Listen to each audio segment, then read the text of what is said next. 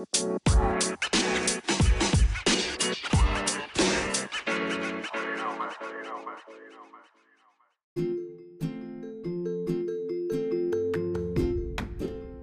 Lazy Man's Guide to Dating and Success.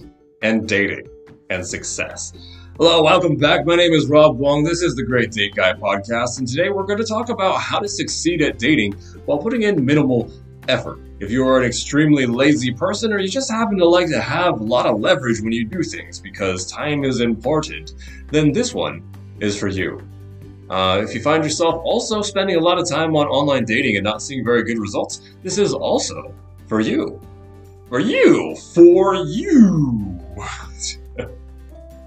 Okay, so one of the first places that guys go wrong is that they spend a lot of time on online dating. And while that has its time and its place, and it can be arguably effective for some of us, particularly if you look like Thor, or you happen to be over six foot, or you happen to have a very good professional photographer friend who likes to take nice pictures of you, those are all good options.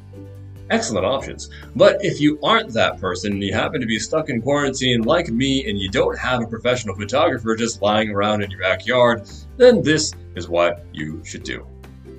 We're going to take a page out of the basic marketing playbook here, right? And the marketing playbook is this.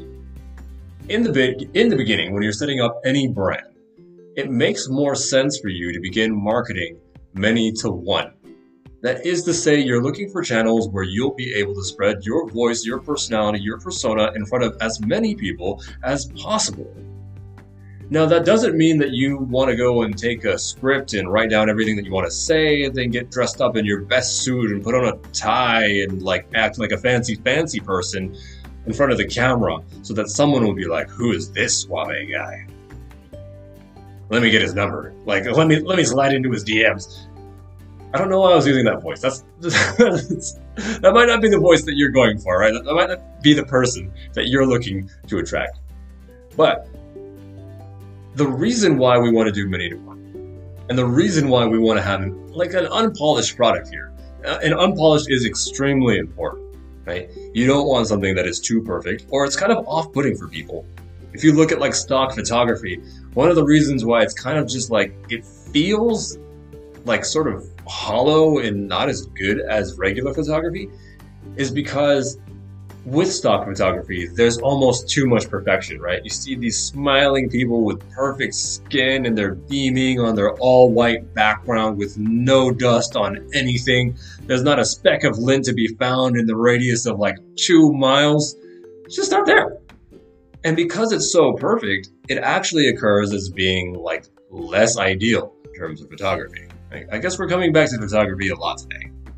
So, to come back to it, what you want to do is start blogging, start creating your YouTube content, posting something on TikTok, going on Facebook Live, and putting the real you out there. Talk about something that's important or meaningful to you. And what that allows you to do is to bring in people who are authentically interested in the authentic you. Funny how that works, right? And so, if you can get you in front of many, many people, then you're going to have women reaching out, want to have conversations with you, who effectively are going to chase you in order to date you. Now, this isn't going to get you like hundreds and hundreds of dates, probably, unless you're already internet famous, in which case it probably will get you hundreds and hundreds of dates. But I mean, you know, that was happening already if you're internet famous because people are seeing you all the time. I think it's one of the reasons why celebrities don't have trouble dating. It's not because they're particularly attractive, although some of them are. I think it's more to do with the fact that they've been exposed to many, many people.